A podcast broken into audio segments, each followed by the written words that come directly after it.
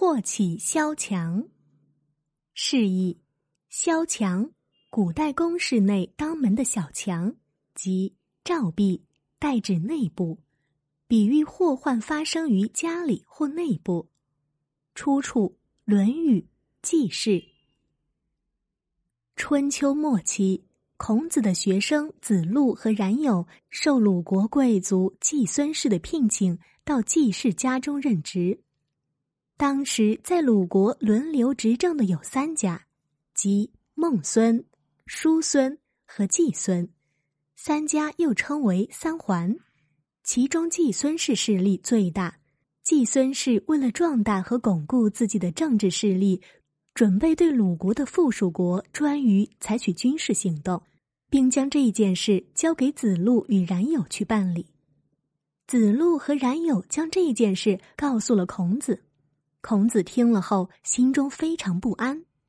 他认为季孙氏出兵颛臾是不仁不义的行为，一旦付诸行动，必然影响鲁国的政治安定，便对子路和冉有说：“你们二人既然是我的学生。”就应掌握我的人学思想。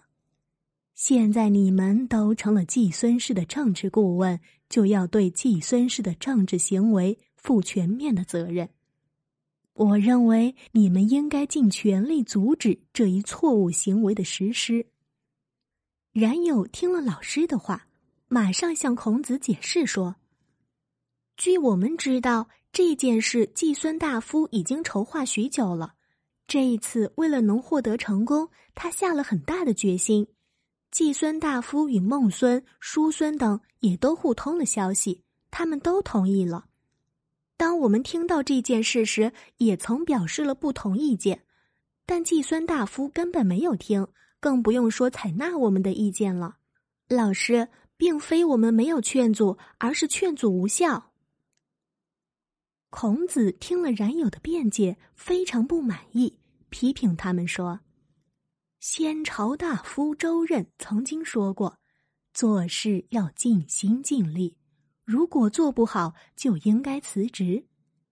现在季孙大夫的做法显然是错误的，这一点你们有清醒的认识，但你们却认他干错事而不尽力阻止，这就说明你们有亏职守。